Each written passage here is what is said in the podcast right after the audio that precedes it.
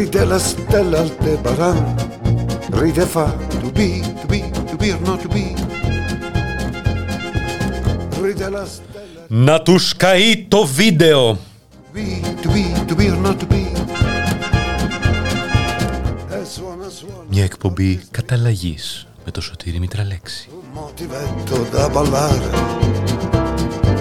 Hanno la faccia malandrina Ma sono stanchi di suonare, suonare. Si sta spogliando l'odalisca È già da un'ora che lo fa. Esasperante il suono ancora. Aiuto, orchestrina del mio cuore. Ride la stella Aldebaran Ride fa Καλησπέρα φίλοι ακροάτρια, πιστοί στο ραντεβού σου, ελπίζουμε και υποθέτουμε, με την εκπομπή «Να τους καεί το βίντεο», μια εκπομπή καταλλαγής στο ράδιο μέρα, μια εκπομπή καταστροφής και αναδημιουργίας, αλλά κυρίως καταστροφής. Και απροπό καταστροφή, ας μιλήσουμε για τον υπέτειο της καταστροφής, ο οποίος έκανε ένα φοβερό, φοβερό έτσι, εφιολόγημα.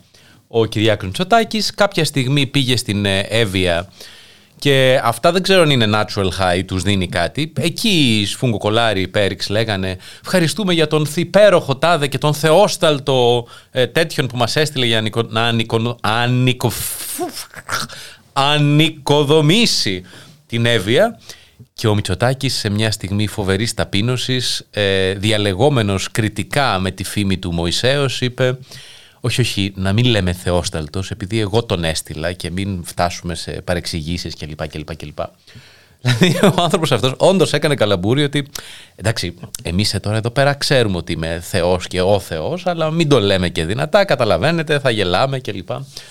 Ο τύπος έχει πάρει την ατάκα περί Μωυσέως και την έχει βάλει, την έχει φορέσει κυριολεκτικά σαν μήτρα. Βέβαια όλα αυτά δεν είναι τυχαίο επειδή αφορούν και ζητήματα Θεού και θρησκείας. Ε, είναι στην επαύριον της επίσκεψης του Κυριάκου Μητσοτάκη και της Νίκης Κεραμέως στην Ιερά Σύνοδο. Στην Ιερά Σύνοδο. Στην διαρκή Ιερά Σύνοδο για να είμαστε ακριβείς. Μετά την οποία η Νίκη Κεραμέως έκανε ένα φοβερό tweet ότι ευχαριστώ ιδιαίτερο στην Ιερά Σύνοδο ε, για την πρόσκληση γιατί ήμουν η πρώτη γυναίκα που έλαβε μέρος σε διαρκή Ιερά Σύνοδο στην ιστορία της. Καλά, πρώτα απ' όλα αυτό είναι ψευδές, είναι μη ακριβές. Διότι η Νίκη Κεραμέως δεν έλαβε μέρος ως μέρος, ως μέλος της ε, Διαρκούς Ιεράς Συνόδου. Ιδάλλως θα έπρεπε να είναι Μητροπολίτης. Και έχουμε έντονα την αίσθηση ότι η Νίκη Κεραμέως όντως πιστεύει ότι έχει γίνει Μητροπολίτης. Δηλαδή αυτό το, το tweet σημαίνει μόνο κάτι τέτοιο. Η γυναίκα πιστεύει ότι έγινε Μητροπολίτης και ότι με αυτή την ιδιότητα ήλθε στην Διαρκή Ιερά Σύνοδο. Όπως σχολίασε προσφιός και κάποιος στα social media, επαναβιώνει ο θεσμός των διακονισών από τον 5ο αιώνα. Αξίζει όμως φίλοι ακροάτρια να αρχίσουμε από τα βαρετά σε αυτή την εκπομπή για να πάμε στα πιο ενδιαφέροντα προϊούσεις της εκπομπής και να σχολιάσουμε λίγο αυτά που έγιναν πριν από αυτήν την περίφημη ιερατική επίσκεψη ε, των δύο νέων Μητροπολιτών του Κυριάκου Μητσοτάκη και της Νίκης Κεραμέως στην Διαρκή Ιερά Σύνοδο. Το πρώτο είναι το ότι αισιόταν όλος ο Ντουνιάς των social media με το 4.000 παπάδες. Διότι βγήκαν, το οποίο μετά το πήραν πίσω, αλλά θα μπούμε σε λεπτομέρειες, υπομονή ακροάτρια, διότι μια σειρά από δημοσιεύματα έβγαλαν ότι δήθεν πρόκειται να έλθει ε, ρύθμιση με την οποία μονιμοποιούνται 4.000 παπάδες.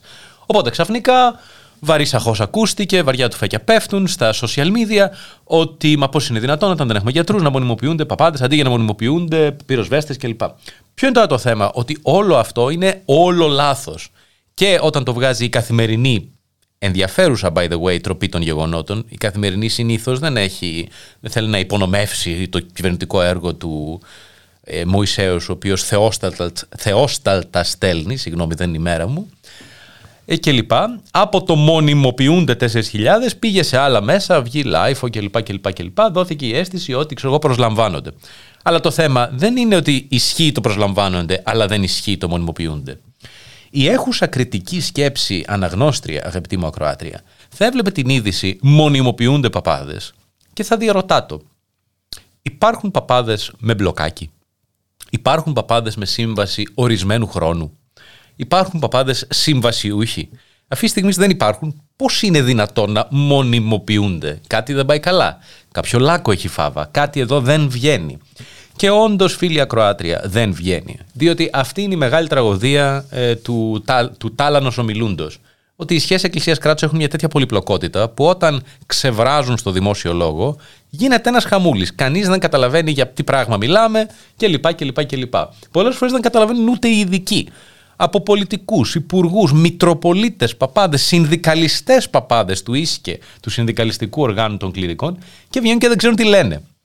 Λοιπόν, πάμε λίγο να το πάρουμε από την αρχή. Ποια είναι η κατάσταση; Το 1945, ακολουθώντας νόμο του 1922, ο οποίος έμεινε ενεργός για κάποιο, τέλος πάντων, όχι ακριβώς μισθοδοσία, πλήρη μισθό, κάποιο βοήθημα στους κληρικούς, υπήρξε ο νόμος για την, πάλι για ένα βοήθημα, όχι ακριβώς μισθό, στους κληρικούς.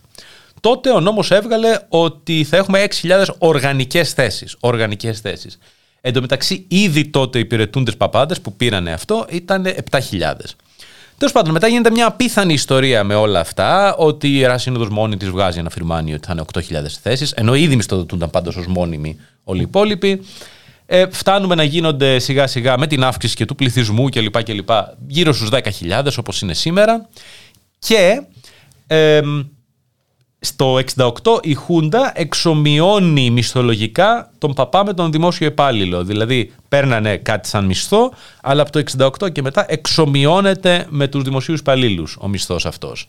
Δεν αποκτούν όμως το καθεστώς του δημοσίου υπαλλήλου, κάτι το οποίο ούτε οι παπάδες το ξέρουν, όπως, απο, όπως έχει αποφανθεί το Συμβούλιο της Επικρατείας 3, 4, 5, 6 φορές ας πούμε κλπ.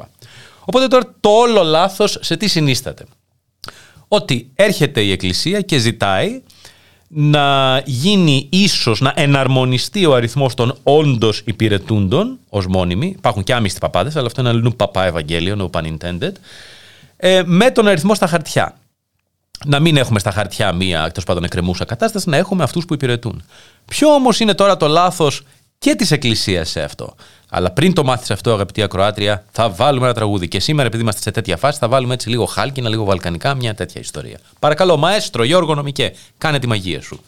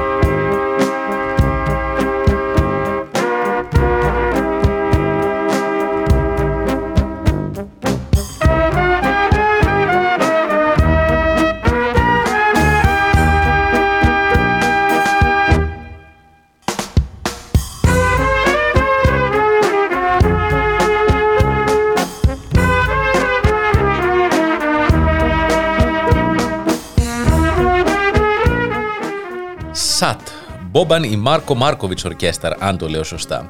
Πρώτη φορά που το έχω ακούσει αυτό όταν είχε έρθει η περίφημη περιοδεύουσα μπάντα Χάλκινων Αγία Φανφάρα, Αγία Φανφάρα ε, στην Ανάφη το καλοκαίρι, όπου έγινε εκεί ένα γλέντι στον ε, περίφημο Ρούκουνα, στην ταβέρνα της Παπαδιάς, θα πούμε γι' αυτό, ε, που τηρήθηκαν όλα τα μέτρα προστασίας, η κοινωνική απόσταση, social distancing, δηλαδή σας το εγγυώμαι φυλάω σταυρό. Τηρήθηκαν σε σκανδαλώδη βαθμό. Εν τω μεταξύ να πούμε και το... Α, η Ανάφη για δύο χρόνια δεν είχε κρούσματα. Δεν είχε κρούσματα. Γιατί δεν είχε κρούσματα; Γιατί δεν είχε τεστ. Πόσα κρούσματα έχετε; Μηδέν. Πόσα τεστ κάνετε; Μηδέν. Πάρα πολύ ωραία. Τέλος πάντων. ναι, Οπότε υπάρχει μια ταβέρνα εκεί πέρα που την είχε η παπαδιά, νομίζω, δεν ξέρω αν ζει ακόμα, πάντως ο παπάς έχει πεθάνει. Έχουμε εντωμεταξύ αποσπαστεί τόσο πολύ από αυτά, ειδικά στην Νότια Ελλάδα, που θυμάμαι το καλοκαίρι ήταν κάτι Ελληνίδες που βλέπαν την ταμπέλα με λατινικούς χαρακτήρες και λέγανε Oh, ταβέρνα Παπαντία. Παπαντία. Δεν καταλάβαιναν ότι αυτό είναι η λέξη παπαδιά, μια που μιλάμε για αυτά τα θέματα και για την Νίκη Κεραμέως. Ε, δεν το καταλάβαιναν.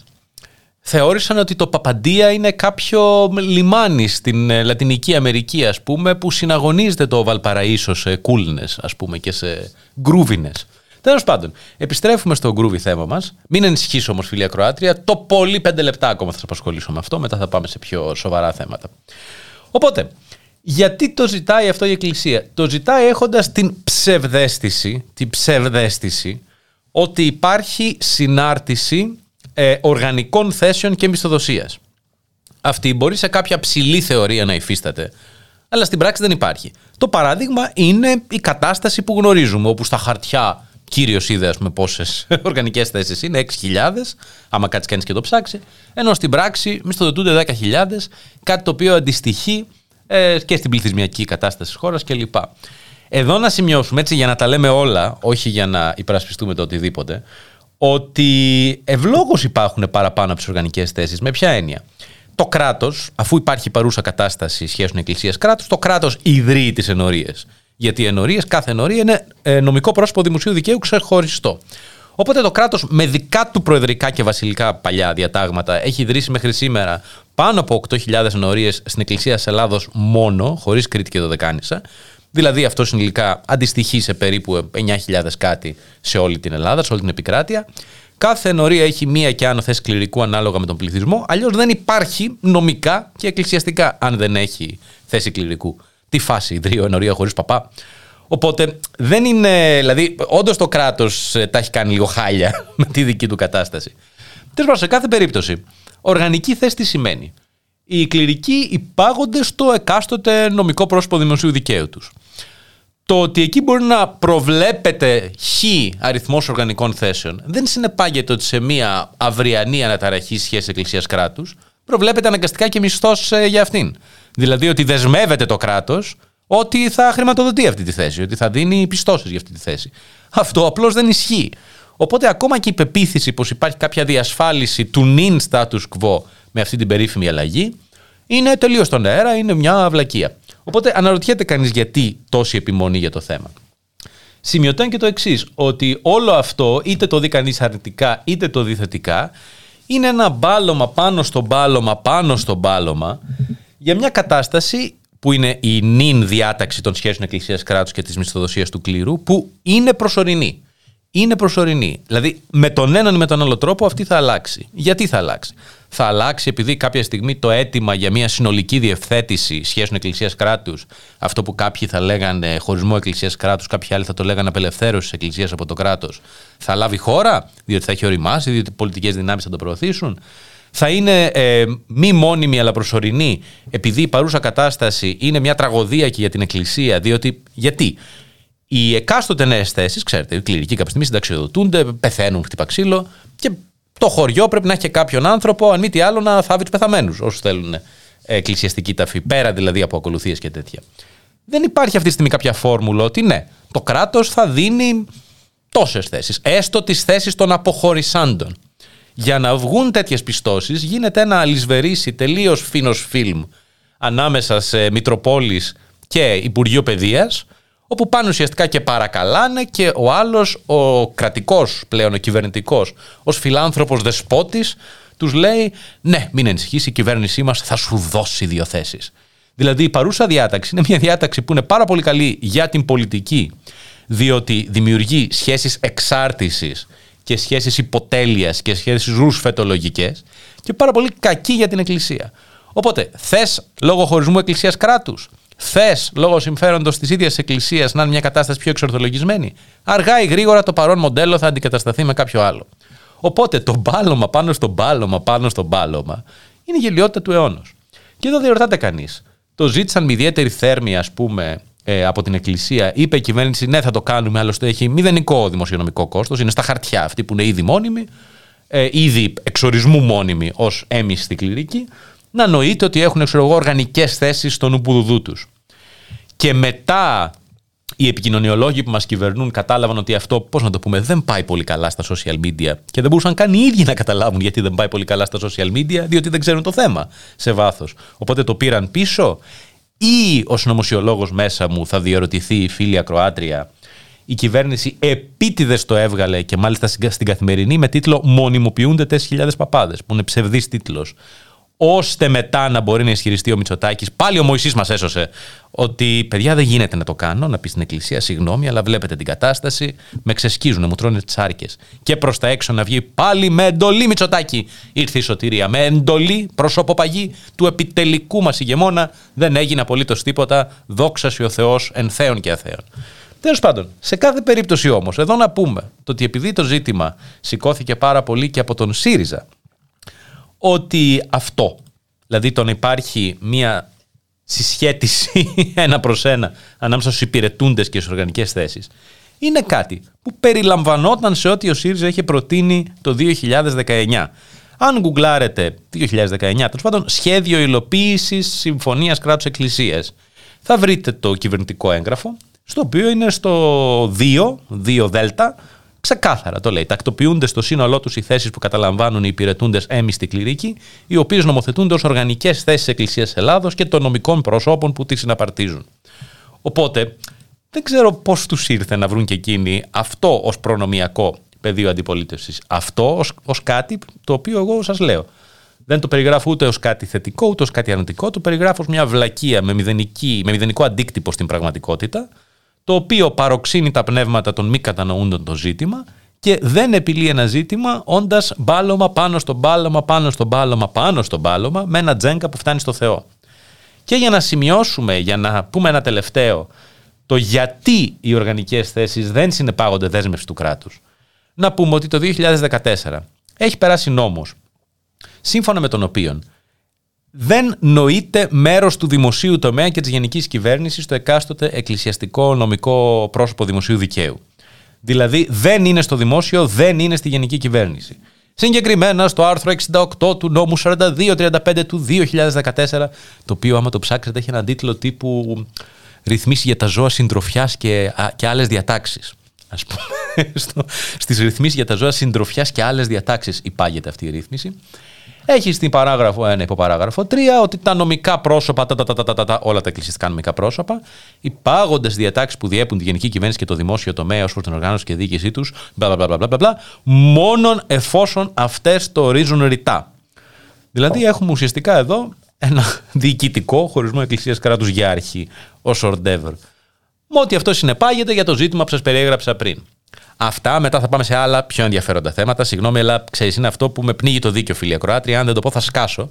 Αλλά ας βάλουμε και ένα χάλκινο να γουστάρουμε. Μαέστρο, Γιώργο Νομικέ, παρακαλούμε.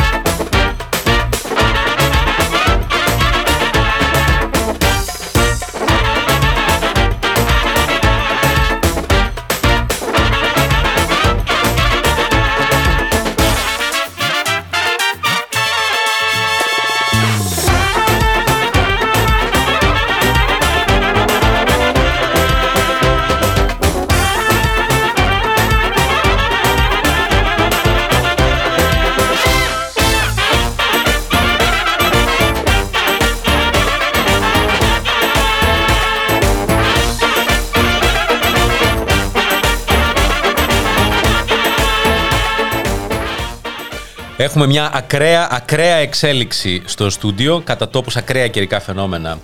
Ε, θα έλεγα φίλοι ακροάτρια, αλλά δεν ξέρω αν μας ακούει κανείς. Δεν ξέρω αν μας ακούει κανείς αυτή τη στιγμή.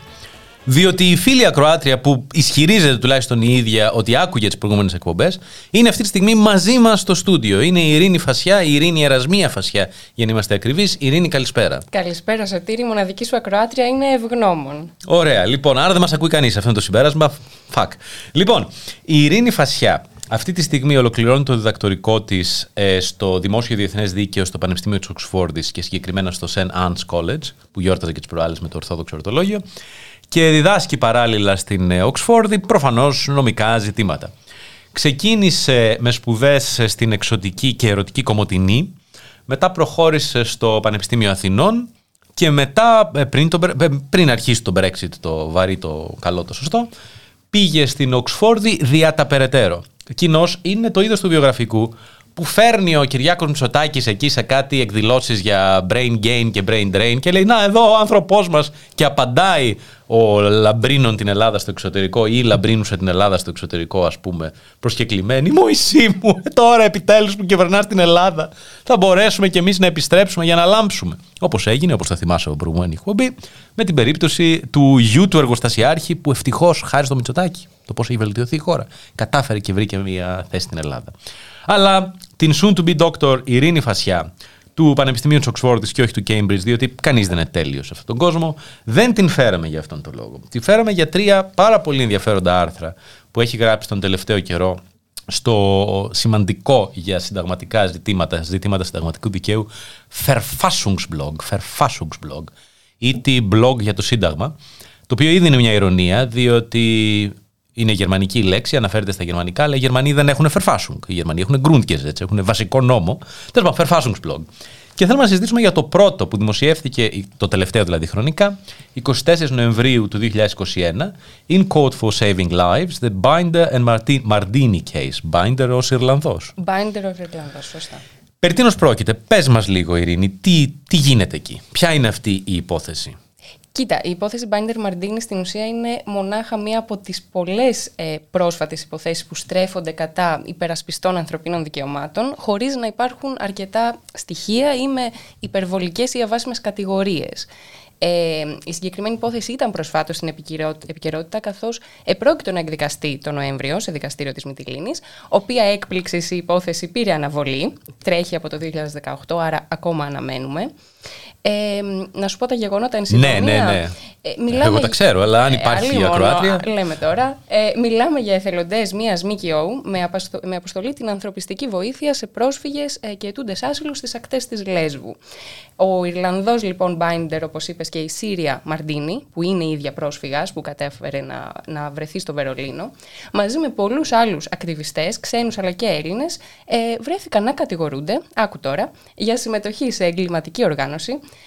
ξέπλυμα χρήματος, ακρόαση ραδιοσυγνωτήτων του λιμενικού, κατασκοπία, παραβίαση κρατικών μυστικών, πλαστογραφία και ό,τι άλλο μπορείς να φανταστείς της Παναγιάς στα μάτια. Συγκεκριμένα οι εξής δύο, Μπάιντερ και Μαρντίνη, συνελήφθησαν το 18 με την αστυνομία να ισχυρίζεται ότι βρέθηκαν στην κατοχή τους ασύρματοι, χωρίς άδεια, όπως και πλαστές στρατιωτικές πινακίδες επί του αυτοκινήτου που χρησιμοποιούσαν. Η βασικότερη κατηγορία όμως, και εκεί στέκομαι περισσότερο στο άρθρο, είναι το smuggling, δηλαδή η υποβοήθηση εισόδου ανθρώπων στη χώρα παρατύπως. Και για ποιο λόγο είναι άξια σχολιασμού η υπόθεση αυτή; Κοίταξε να δεις, έχει ένα ενδιαφέρον για δύο βασικούς λόγους. Ο πρώτος είναι για να καταδείξουμε την τάση που υπάρχει τα τελευταία χρόνια στην Ευρώπη για ποινικοποίηση δράσεων ανθρωπιστικής βοήθειας. Παρατηρείται δηλαδή μια στοχοποίηση από τις κρατικές αρχές εναντίον ατόμων και ΜΚΟ που, που παρέχουν ανθρωπιστική βοήθεια σε πρόσφυγες. Και φυσικά αυτό δεν πρόκειται αποκλειστικά για ελληνικό φαινόμενο. Η Διεθνής Αμνηστία έχει καταγράψει δεκάδες τέτοιες υποθέσεις και σε άλλες ευρωπαϊκές χώρες, Γαλλία, Ιταλία, Μάλτα, Ισπανία, Κροατία.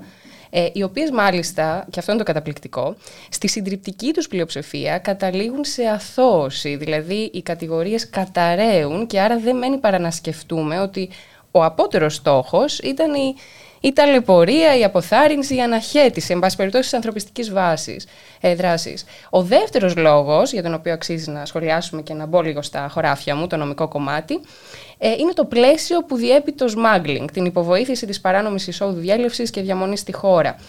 Ε, στην προκειμένη περίπτωση, οι εθελοντές της ΜΚΟ δεν ειδοποίησαν τις αρχές για την άφηξη των σκαφών στις ακτές της Λέσβου. Ε, Προς τούτο να σημειώσουμε ότι δεν υπήρχε καν ε, σχετική υποχρέωση. Και, εν πάση περιπτώσει, η συμπεριφορά αυτή θεωρήθηκε από την αστυνομία ως smuggling. Αυτό είναι το αδίκημα για το οποίο κατηγορούνται. Δεν θα σε κουράσω με τεχνικές λεπτομέρειες, τα γράφω στο άρθρο.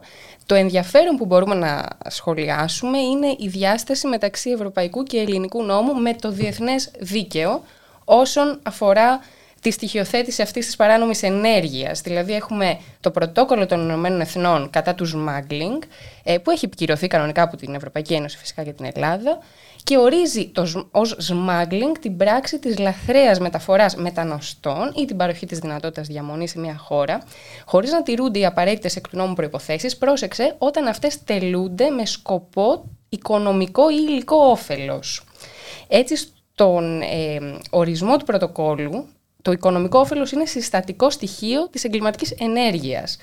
Ε, παρόλα αυτά, η Ευρωπαϊκή Οδηγία επί του θέματος και ο Ελληνικός Μεταναστευτικός Κώδικας παρεκκλίνουν από τον ορισμό αυτό. Ε, μεταξύ άλλων, που τα καταγράφω πιο λεπτομερό στο άρθρο, η υποβοήθηση παράτυπης εισόδου στη χώρα αντιμετωπίζεται ως εγκληματική ενέργεια ανεξάρτητα από τον προσπορισμό οικονομικού ωφέλους. Το οικονομικό όφελος λογίζεται μόνο ως επιβαρυντική ε, περίσταση και όχι ως συστατικό στοιχείο της πράξης. Έχουμε εδώ μια περίπτωση που ξέρω εγώ, η Ελλάδα παραβιάζει διεθνείς υποχρεώσεις, διότι έχει γίνει μεγάλη συζήτηση με διάφορες αφορμές. Ε, δεν μπορούμε να το πούμε αυτό, ε, δυστυχώς, διότι το πρωτόκολλο ε, των ΗΕ περιέχει μια ρήτρα, ένα savings clause, που επιτρέπει στα κράτη να λαμβάνουν αυστηρότερα μέτρα στην εσωτερική τους ένωμη τάξη. Άρα παρότι υπάρχει παρέκκληση, δεν υπάρχει παραβίαση. Ωραία, τώρα έχουμε την κεντρική κατηγορία που είναι το και το. Έχουμε όμως και τις άλλες κατηγορίες, τις οποίες πες μας και λίγο, ας πούμε. Και τι γίνεται εκεί, ξέπλυμα χρήματος, εγκληματική οργάνωση. Ε, υποτίθεται ότι τη κυκλοφορούσαν με όχημα του στρατού. Ισχύουν αυτά; Ε, κοίταξε να δεις, είναι ιδιαίτερα σοβαρά τα δικήματα αυτά. Η σοβαρότητα όμως των κατηγοριών δεν φαίνεται να αντανακλάται στις πράξεις που έχουν καταγραφεί. Μάλλον ο σκοπός που εξυπηρετείται είναι η αποδυνάμωση και η δυσφήμιση τέτοιων ΜΚΟs. Ε, είπαμε, ωραία, εν συντομία, ξέπλυμα χρήματος, μια κατηγορία που συνδέεται άμεσα με τι συνεκβανών fundraising δραστηριότητες μιας ΜΚΟ. Και σύμφωνα με τη Διεθνή Αμνηστία, δεν έχει προκύψει κάποιο ενοχοποιητικό στοιχείο για παράνομη δραστηριότητα από την έρευνα της αστυνομίας. Ξέρεις και εσύ ότι το fundraising είναι μια ε, νόμιμη και φυσικά ζωτική σημασία δραστηριότητα για τους οργανισμούς αυτούς. Ε, τώρα αυτές οι τακτικές εκ μέρους των κυβερνήσεων είναι γνωστές. Δεν διεκδικεί η Ελλάδα κάποια πρωτοτυπία. Δηλαδή, συμβαίνει αυτό να συνδέεται ε, το fundraising των ΜΚΟ με κατηγορίες για ξέπλυμα χρήματος. Εν τω μεταξύ, επειδή έχουμε μια εκπομπή χωρίς απολύτως καμία συνοχή, θα πρέπει εδώ να σημειώσω ότι στα ελληνικά λέμε το η ΜΚΟ, η μη κυβερνητική οργάνωση, στα αγγλικά NGO, ε, Non-Governmental ε, Organization. Η soon to be doctor Ειρήνη Φασιά λέει ΜΚΟ. ΜΚΟ. Ε, Οξφόρδιο, όχι και Και οι λοιπές κατηγορίες, κατασκοπία, ό,τι θες. Ε, τώρα, αν με ρωτάς για αυτά, παρόμοια πράγματα μπορούν να λεχθούν. Εξυπηρετεί το ίδιο σκοπός. Ε, το ίδιο και με την παρακολούθηση των ασυρμάτων, για παράδειγμα. Ναι, Πώς ξέρουμε ότι, είναι μη, ότι δεν έχουν βάση αυτές οι κατηγορίες, Πώς μπορούμε να αποκτήσουμε αυτή τη γνώμη; Ε, κοίταξε να δεις, η ίδια η αστυνομία έχει παραδεχθεί ότι τα κανάλια αυτά δεν είναι κρυπτογραφημένα και ο καθένας έχει πρόσβαση με ένα VHF radio. Το ίδιο ισχύει για τις θέσεις των σκαφών. Επίσης ε, δημοσιοποιούνται σε πραγματικό χρόνο σε ε, γνωστές στο κοινό ιστοσελίδες. Το ίδιο για τις πλαστές στρατιωτικές πινακίδες. Επίσης δεν είναι Υπήρξαν στρατιωτικές πινακίδες ψευδείς σε πλαστές; Δεν, είναι, δεν είναι ξεκάθαρο πώς θα μπορούσαν οι εθελοντές να έχουν προσποιηθεί ότι οδηγούν στρατιωτικό όχημα για να εισέλθουν σε αποκλεισμένη περιοχή όπου θα κατέφταναν οι σε άσυλο οι μάρτυρες και το οπτικό υλικό ε, στο οποίο μπόρεσα να έχω πρόσβαση καταδεικνύουν ότι το αυτοκίνητο είχε κανονικά το λόγο της ΜΚΟ. Άρα είναι ή αθώοι ή πάρα πολύ ταλαντούχοι. Μάλιστα. Ε, και ως προς, μετα... ως προς τη μεταχείριση των κρατουμένων, των συγκεκριμένων κρατουμένων του σκανδαλώδους σκανδάλου από τις ελληνικές αρχές; Τίθενται και τέτοια ζητήματα, δηλαδή παραβίαση των δικαιωμάτων των κατηγορουμένων κατά τη διάρκεια της κράτησης, της διεξαγωγής της δίωξης αυτής καθ' αυτής, των καθυστερήσεων στη διεξαγωγή της δίκης που αποδείχθηκε άλλη μια φορά τον προηγούμενο μήνα. Οπότε, ναι, πιθανές παραβιάσεις αφορούν τα δικαιώματα που κατοχυρώνονται στην ΕΣΔΑ, στο Διεθνές Σύμφωνο Ατομικών και Πολιτικών Δικαιωμάτων. Ε, και να σημειώσω και αυτό, ε, σαφέστατα γεννάται τέτοιο ζήτημα με την απαγόρευση εισόδου που έχει επιβληθεί στην Μαρντίνη, η οποία δεν μπορεί να παρευρεθεί στη δίκη και θα δικαστεί ερήμην. Μάλιστα, μάλιστα, μάλιστα. Εν τω μεταξύ, αυτό που είπες πριν ότι για παράνομη ακρόαση στρατιωτικών συχνοτήτων, οι οποίες σκάνες στο ράδιό σου, ας πούμε, το βάλεις σε σωστή, άμα το βάλεις κάπου, μου θυμίζει αυτό που λέγανε για την. Ε, και έχει αποτυπωθεί και σε ταινία του Αγγελού. Δεν, δεν θυμάμαι, μην πω βλακεία. Στην δικτατορία, ότι ερχόταν ο αστυνομικός, έπαιζε, είχε ένα ράδιο που έπαιζε Θεοδωράκη τέλος πάντων και λέει: Οπ, ακούστε Θεοδωράκη, θα σε συλλάβω. Μου θυμίζει αυτό. Κάπως έτσι. υπάρχει κάποιο ελαφρυντικό ή δικαιολογία που θα μπορούσε να πει, ας πούμε, ένας advocatus διάμπολη για τη συμπεριφορά των κρατών σε αυτό το θέμα; Ε, κοίταξε να δεις, φυσικά έχουν επιβαρυνθεί πολλοί οι χώρες και οι τοπικές κοινωνίες που βρίσκονται στα εξωτερικά σύνορα της Ευρωπαϊκής Ένωσης, οι οποίες μάλιστα πολλάκι έχουν εκφράσει τη δυσαρέσκειά τους με το, με το σύστημα του Δουβλίνου, την οδηγία του Δουβλίνου, η οποία επιβαρύνει το κράτος υποδοχής. Συνεπώς, ναι, ε, δημιουργείται ένα περιβάλλον μη ισότιμης κατανομής των ροών, με όλα τα αυτά αυτό θα έπρεπε να αντιμετωπιστεί διαφορετικά και όχι να εργαλειοποιείται ώστε να υιοθετούνται εχθρικές πολιτικές εναντίον και των ετούντων άσυλο αλλά και αυτών που τους προστρέχουν. Άρα θα συμφωνούσουμε το γενικό συμπέρασμα ότι όλο αυτό τελικά με τις γκροτέσκες κατηγορίες είναι μια προσπάθεια της Ελλάδας, κυβέρνησης και δικαιοσύνης να δώσει ένα σήμα σε όσους θέλουν να έρθουν για ΜΚΟs ότι παιδιά αν έρθετε να ξέρετε ότι υπάρχει πιθανότητα να σας ε, καταδικάσουμε, να αποπειραθούμε να σας καταδικάσουμε για το προπατορικό αμάρτημα, για τη μάχη του Ματζικέρτ, για το σχίσμα των εκκλησιών και για το, για το πόλεμο του 1897 κλπ. Φυσικά και ακόμα και να θεωθείτε θα έχετε ξοδέψει 10 χρόνια. Να τους καεί το βίντεο. Μαέστρο, συγχύστηκα.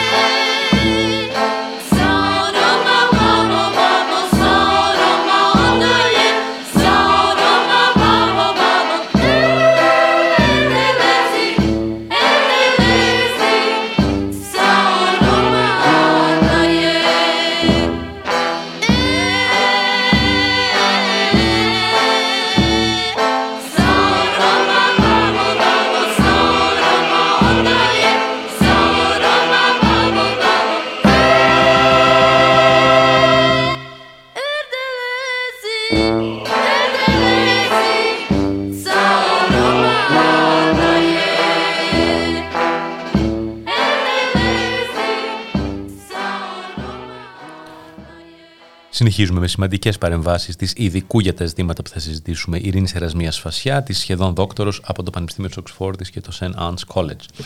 Λοιπόν, αγαπητή Ειρήνη, σε ευχαριστούμε για την παρουσία σου, δεν το είπαμε αυτό. Σε ευχαριστούμε θερμά. Άλλη για εδώ... ευχαριστώ για την ε, πρόσκληση. Ακόμα και αν μα στέρισε ε, την μόνη ακροάτρια, την μία ακροάτρια. Ε, Στις 15 Φεβρουαρίου έγραψες για το ζήτημα της αστυνομίας στα πανεπιστήμια. Police Governed Universities, the, Greek, the New Greek Law on Higher Education που τότε θυμίζω ότι ήταν μια εποχή που είχε φαγωθεί η κυβέρνηση να μας πει αυτό συμβαίνει σε όλη την Ευρώπη κλπ. Θα μπούμε και σε αυτό το θέμα. Επειδή αυτό το ζήτημα με διάφορους τρόπους χρονίζει και επανέρχεται και ξαναφεύγει και δεν είναι εκτός επικαιρότητας, θες να μας θυμίσεις τι ακριβώς προβλέπετε; Που, όχι, συγγνώμη, όχι που προ, τι προβλέπετε, αυτό θα το συζητήσουμε σε άλλη ώρα. Πού βρισκόμαστε ένα χρόνο μετά από το νέο νόμο; Κοίτα, ε, είμαστε εν αναμονή του νέου νόμου πλαισίου για την ανώτατη εκπαίδευση. Εσύ τα ξέρεις ε, ίσως καλύτερα, κάπου τον Μάρτιο θα έρθει. Προς το παρόν, τα πανεπιστήμια λειτουργούν και φέτος όπως ακριβώς λειτουργούσαν και τις προηγούμενες χρονιές. Ε, ο Υπουργό Παιδείας Άγγελος Συρίγος πρόσφατα δήλωσε σχετικά με την εκκρεμότητα σύστασης της Πανεπιστημιακής Αστυνομίας, η οποία δεν έχει συσταθεί ακόμα, ότι υπάρχουν τρεις προσφυγές στο Συμβούλιο της Επικρατεία, οι οποίες εκκρεμούν ε, και κατά τα άλλα όλα είναι έτοιμα για τη σύσταση του, του σώματος αυτού. Ε, τώρα, αν θέλεις να σου πω τι ακριβώς προβλέπετε. Μια που το έφερε κουβέντα. Κοίτα, ήταν τον περασμένο Φεβρουάριο, όπως σωστά ανέφερες, όταν η Βουλή ψήφισε νομοθεσία για τη δημιουργία της ΟΠΗ. Ομάδα Προστασίας Πανεπιστημιακών Ιδρυμάτων, δηλαδή σώμα το οποίο θα είναι μόνιμα στους χώρους των πανεπιστημίων. Και τότε είχα υποστηρίξει στο άρθρο αυτό ότι ο νέος αυτός νόμος παραβιάζει τόσο την ακαδημαϊκή ελευθερία όσο και το συνταγματικά κατοχυρωμένο αυτοδιοίκητο. Ε, ε επίσης ήταν ένας νόμος, να πούμε, ο οποίος ήρθε σε μια στιγμή που παρατηρούνταν ε, μια ολοένα αντινόμενη αύξηση της αστυνομικής βίας ε, στη χώρα. Εδώ να σημειώσουμε και το εξής ότι Τώρα η, η Ειρήνη τα γράφει αυτά στο εξειδικευμένο Verfassungsblog blog ως ειδικός που λαμβάνει θέση ας πούμε για αυτά τα ζητήματα. Δηλαδή δεν μιλάμε με όρους ανακοινοθέντων κομμάτων που μια πολιτική διαφωνία τους ενδεχομένως θα μπορούσαν να την τήσουν ως ασυμφωνία με τα ευρωπαϊκά κλπ. Είναι σε ένα τεχνοκρατικό πλαίσιο, να το θέσουμε έτσι, που λαμβάνει η χώρα αυτή η συζήτηση στο ευρωπαϊκό πλαίσιο, καθότι Verfassungsblog, όπως ξαναείπαμε. Λοιπόν, τι παίζει με το άσυλο; Καταρχήν να πούμε ότι κάποια, είναι, είναι κάποια βασικά ζητήματα που ανακύπτουν. Ναι, συγγνώμη, αλλά δεν κρατιέμαι. Ναι, ναι, ναι. Δεν κρατιέσαι. Ε, θα, θα πάμε και στο άσυλο. Ε, θέλω απλά να σχολιάσω πρώτα, να δούμε πιο, ένα βασικό πρόβλημα με το νομοσχέδιο. Είναι ότι η ομάδα αυτή, η οποία θα παρτίζεται και από αστυνομικούς αλλά και από ειδικούς φρουρούς, που είχε γύρει κάποια ερωτήματα, ακόμα και από την ίδια την αστυνομία. Δηλαδή, η ίδια η ΠΟΑΣΥ είχε αμφισβητήσει το κατά πόσον οι ειδικοί φρουροί ε, θα μπορέσουν να ανταπεξέλθουν. Ειδικός φρουρός είναι ένας τύπος που δεν έχει περάσει η αστυνομική ακαδημία. Πάρα πολύ σωστά και συνήθως τους ε, χρησιμοποιούμε σε πόστα για προστασία πολιτικών προσώπων ε, ε, ή σημαντικών κτίριων κτλ. κτλ. Ε, ήταν η πρώτη φορά λοιπόν που θα έπαιρναν οι ειδικοί φρουροί εξουσία να ασκούν προανακριτικές πράξεις, που είναι ιδιαίτερο σοβαρό. Ε, τώρα για το άσυλο που ανέφερες, ε, να πούμε ότι μέχρι το 2019 η αστυνομία μπορούσε να μπαίνει στα κάμπους των πανεπιστημίων, campuses, είτε, είτε όταν η διοίκηση του πανεπιστημίου ε, την καλούσε, είτε σε περιπτώσεις πολύ σοβαρών εγκληματικών πράξεων που μπορούσε να εισέρχεται πρόπριο του. Το 2019 αυτό άλλαξε. Το άσυλο ουσιαστικά καταργήθηκε να θυμίσουμε για την ιστορία ότι είχε δημιουργηθεί το άσυλο το 1974 μετά την πτώση της Χούντας ε, και απαγόρευε στην αστυνομία να εισέρχεται στα πανεπιστήμια χωρίς την άδεια του Πρίτανη και των φοιτητικών εκπροσώπων ε, πέραν ελαχίστων εξαιρέσεων, για παράδειγμα εγκλήματα κατά της ζωής. Είχε καταργηθεί ξανά το άσυλο, όπως θυμάσαι, το 2011, επανεισήχθη το 2017, ε, και να πούμε εδώ κάτι που συχνά παρανοείται, ότι κατά τη διάρκεια αυτής της περίοδου, 1974 με σήμερα, πάντα τα ιδρύματα είχαν υπηρεσίες ασφαλείας, security, είτε στελεχωμένες από δημοσίους υπαλλήλους, είτε από ιδιωτικούς. Και η επέμβαση της αστυνομίας ήταν ούτως ή άλλως δυνατή στις περιπτώσεις ποινικά κολάσιμων πράξεων. Ε, αυτό που ξενίζει έντονα και ήθελα να σχολιάσω με το άρθρο είναι η μόνιμη και διαρκής παρουσία του ειδικού αστυνομικού σώματος μέσα στα ιδρύματα. Και όχι απλά ξενίζει, αλλά γύρει και σοβαρά συνταγματικά ζητήματα. Ναι, αυτό θέλω να σε ρωτήσω, διότι ισχυρίζεσαι, κάνεις ένα bold statement, όπως τα λέγαμε καλά ελληνικά, στο άρθρο, ότι ο νέος νόμος είναι σε ασυμφωνία με το Σύνταγμα. Είναι σε ασυμφωνία με το Σύνταγμα. Εν τω μεταξύ, στην Ελλάδα έχουμε το εξής χαρακτηριστικό, ό,τι και να βγάλει από τον ποπό της κυβέρνησης, με τα θα υπάρξουν συνταγματολόγοι με κύρος και περιοπή που θα πούνε Όχι, είναι συνταγματικότατο. Και γενικά, όπως σχολίασε και αν δεν απατώμε ο Κωνσταντίνος Πουλή σε μια εκπομπή, όταν λέμε ε, διχάζονται οι συνταγματολόγοι, αυτό σημαίνει ότι από τη μία είναι όλοι, ας πούμε, και από την άλλη είναι ο Μανιτάκης και κάποια καλά παιδιά.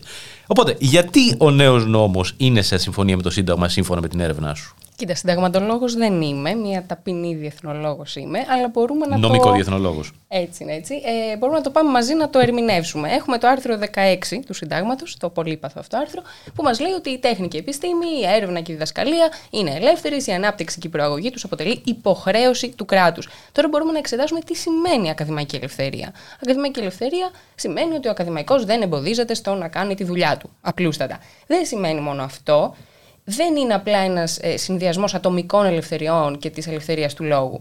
Έχει να κάνει η ακαδημαϊκή ελευθερία με την ιδέα ενός ε, πανεπιστημίου που είναι ένας ε, συλλογικός χώρος ελεύθερης και κριτικής σκέψης που σου ενθαρρύνει τη σκέψη, ενθαρρύνει την έρευνα. Για να γίνει αυτό, για να είναι επιτυχέ αυτό το εγχείρημα, το πανεπιστήμιο πρέπει να είναι ανεξάρτητο, εντελώς ανεξάρτητο από το κράτος. Και κατά τη γνώμη μου, το να δημιουργήσεις ένα τέτοιο ανοιχτό συλλογικό χώρο δεν είναι μια αποστηρωμένη διαδικασία. Είναι μια συλλογική διαδικασία που απαιτεί διάλογο, έκφραση, αμφιβολίες, διαφωνίες, όσο δυσάρεστα μπορεί να γίνουν αυτά στην πολιτική εξουσία. Κατά συνέπεια, η ακαδημαϊκή ελευθερία πρέπει να προστατεύεται από το κράτος και το κράτος φυσικά οφείλει να τη διασφαλίζει. Τώρα, το άλλο στοιχείο είναι ότι στο, στην παράγραφο 5 του άρθρου 16 έχουμε το λεγόμενο αυτοδιοίκητο. Ε, αυτό σημαίνει ότι κάθε ίδρυμα έχει την εξουσία να αποφασίζει για τα θέματα του, από τη διαχείριση της περιουσίας μέχρι την εξασφάλιση της ασφάλειάς του. Άρα, απόρρια αυτού του στάτους που αποδίδει το Σύνταγμα είναι και το άσυλο. Δηλαδή, το δικαίωμα του Πανεπιστημίου να προστατεύει το χώρο του από κρατικές παρεμβάσεις. Σε καμία περίπτωση, και θέλω να το στονίσω αυτό, το άσυλο δεν συνεπάγεται ένα χώρο που το ποινικό δίκαιο δεν είναι εφαρμοστέο. Συνεπάγεται όμως ένα χώρο που η αστυνομία μπορεί να παρέμβει μόνο υπό συγκεκριμένες εκ του νόμου προποθέσει, όπως ήταν και το πλαίσιο πριν από τις αλλαγές. Ε, και η διοίκηση του Πανεπιστημίου θα πρέπει να είναι η μόνη αρμόδια αρχή να επιτρέψει την επέμβαση ε, της αστυνομίας. Ε, το να φτάσουμε στο σημείο να δημιουργήσουμε πανεπιστημιακή στην αστυνομία που εκφεύγει της δικαιοδοσίας των πανεπιστημίων και είναι υπόλογη μονάχα στον Υπουργό Προστασίας του Πολίτη, δεν συνάδει με το αυτοδιοίκητο. Λοιπόν, τώρα τι γίνεται. Ε, ειδικά για το ζήτημα του ασύλου, μας είχαν ε, ζαλίσει τα μέζα κατά το ζουραρικός λεγόμενον ότι αυτό υπάρχει μόνο στην Ελλάδα και είναι μια, ένα exceptionalism, μια, ένας εξαιρετισμός ας πούμε, της Ελλάδας, δεν υπάρχει στα κανονικά κράτη κλπ. Και ότι στα κανονικά κράτη η αστυνομία, υπάρχει πανεπιστημιακή αστυνομία τέλος πάντων κλπ. Μάλιστα έχει, μνήμη, έχει μείνει στη μνήμη των Μερακλείδων, τολμώ να είπω, ότι η Νίκη Κεραμέως, Υπουργός Παιδείας, η οποία θυμίζουμε ότι εισήχθη στην Ελλάδα όχι ως γόνος του Κεραμέως, αλλά ε, ως άριστη. Ως άριστη, επειδή είχε τελειώσει ένα πτυχίο από το Σορβόννη και ένα πτυχίο από το Χάρβαρντ. Στο οποίο το 47% των φοιτητών μπαίνει όχι με merit, όχι διά της αξίας του, αλλά με διάφορες λίστες του Χάρβαρντ, όπως ε, βγήκε πρόσφατα και στη δημοσιότητα την Αμερικανική. Οπότε ο Γιάννης Βαρουφάκης είχε πει στην Οξφόρδη και στο Cambridge δεν υπάρχει πανεπιστημιακή αστυνομία. Και τόλμησε, τόλμησε η νέα μας Μητροπολίτης να πει: Όχι, όχι, υπάρχει. Στην Οξφόρδη υπάρχει. Και με το συμπάθειο έγινε μετά κάτι αυστηρό ακατάλληλο διανηλίκους, ας πούμε, που ο Βαρουφάκη έλεγε: Δεν έχετε περάσει ούτε απ' έξω. Έχω διδάξει στο Cambridge κλπ. Ήταν μια ωραία φάση, όμορφη να τη θυμάται κανείς πίνοντας ένα ζεστό ρόφημα στο τζάκι το χειμώνα. Αλλά τι γίνεται με την πανεπιστημιακή αστυνομία αλλού στην Ευρώπη και ποια είναι, ποιο είναι το στάτους πραγματικότητας του αφηγήματος κυβέρνησης; Το αφήγημα της ελληνικής κυβέρνησης ήταν ακριβώς έτσι όπως το περιέγραψες. Και για να είμαστε δίκαιοι, Φυσικά, πανεπιστημιακή αστυνομία ε, πράγματι υφίσταται στι στις Ηνωμένες Πολιτείες, κάπως πιο περιορισμένα στον Καναδά, αλλά πουθενά στην Ευρώπη. Ε, μάλιστα το θέμα πήρε διαστάσεις, θα θυμάσαι, ενώ την παρανόηση λοιπόν για το τι συμβαίνει στα ευρωπαϊκά πανεπιστήμια, ε, ειδικά για το τι συμβαίνει στο Πανεπιστήμιο της Οξφόρδης, που μέχρι και το Oxford Branch του University and College Union ε, του Ηνωμένου Βασιλείου εξέδωσε ψήφισμα ε, επισημένοντας ότι δεν υπάρχει πανεπιστημιακή αστυνομία στην Οξφόρδη, ε, δήλωσε αλληλέγγυο προς τους ε, συναδέλφους και τους φοιτητές στην Ελλάδα. Ε, και... Ναι, η κυβέρνηση είχε πει ότι, είναι, ότι λένε ψέματα οι διδάσκοντες στην Οξφόρδη και ότι είναι, ξέρω εγώ, η ανταρσία της Οξφόρδης. Ακριβώς, ακριβώς.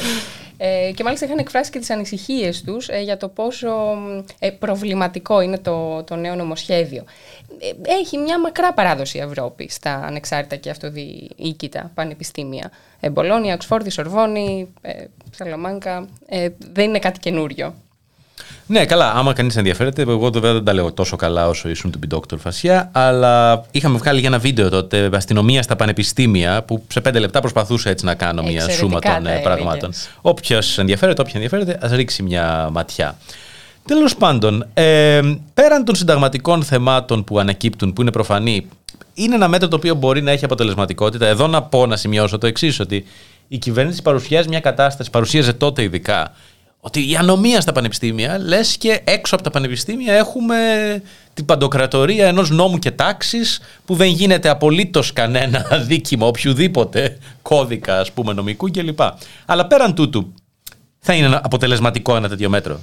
Πολύ αμφίβολο κατά τη γνώμη μου. Πολύ αμφίβολο. Ε, για να μην πούμε και ότι θα επιδεινώσει τα πράγματα με επιπλέον εντάσεις και επεισόδια.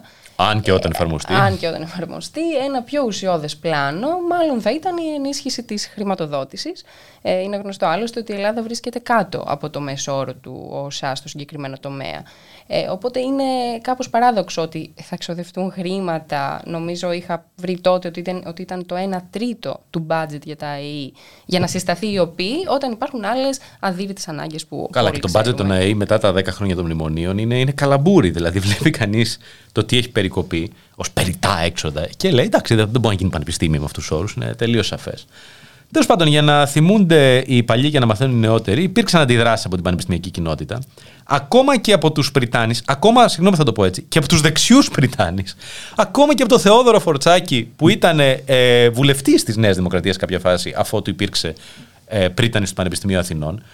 Και πραγματικά είχε την αίσθηση ότι δεν το θέλει κανείς στο πανεπιστήμιο. Στο πανεπιστήμιο από την Ορεστιάδα μέχρι τη Γάβδο. Αλλά το ήθελε μόνο η κυβέρνηση, η οποία απλώς με τα μέσα προπαγάνδας που είχε έπιθε κάποιου αφελεί ότι έτσι είναι τα πράγματα. Δεν υπάρχουν αυτά πουθενά. Αυτά που ζούμε εδώ πουθενά στην Ευρώπη. Σε όλη την Ευρώπη υπάρχει αστυνομική πανεπιστημία, πανεπιστημιακή αστυνομία, sorry κλπ. Φαίνεται πως ήταν ακόμα ένα δείγμα ότι η κυβέρνηση παίζει μπάλα προς μια αντιδημοκρατική και οθωρητέρια αυταρχική κατεύθυνση. Ε, εντάξει, πολύ σωστά το περιγράφεις. Η ίδια η αστυνομία δεν στήριξε το νομοσχέδιο. Ε, η Ποασία αναρωτήθηκε για την ανάγκη της σύστασης. Τελικά μόνο ο Άδωνης και ο Σάκης Μουμτζής στήριξαν το νομοσχέδιο. Έτσι, Κάπως έτσι. Κάπως έτσι. Τέλος πάντων, συγχύστηκα πάλι. Μαέστρο, βάλε μας κάτι γιατί εντάξει, δεν είναι κατάσταση αυτή.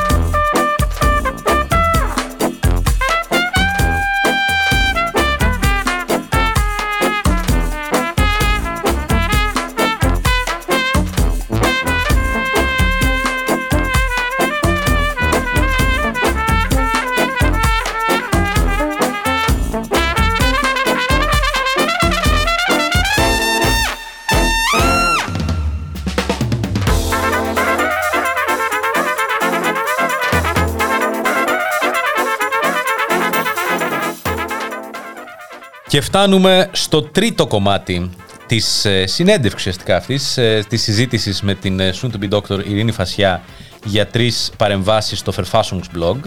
Αυτή στην οποία θα μπούμε τώρα είναι η, η πρώτη, 23 Απριλίου 2020, για ένα θέμα όμως που η επικαιρότητά του δεν πάβει ποτέ. Τα ζητήματα αυτά είναι σοβαρά, γι' αυτό παρακαλώ τον μαέστρο Γιώργο Νομικό να κόψει τα χάλκινα, εντάξει. Υπάρχουν και κάποια όρια πλέον. Λοιπόν, τότε, τότε που άρχισαν τα μέτρα της πανδημίας και λοιπά, είχες γράψει το άρθρο «Effective but constitutionally dubious», δηλαδή αποτελεσματικά, αλλά αμφίβολα από συνταγματικής απόψεως, η συνταγματικότητα της ελληνικής απάντησης στην πανδημία, της απάντησης του κράτους στην πανδημία. «The constitutionality of Greece's response to the pandemic». Λοιπόν, αυτό ήταν το άρθρο από το πρώτο ε, lockdown για το fast response and fast track legislation.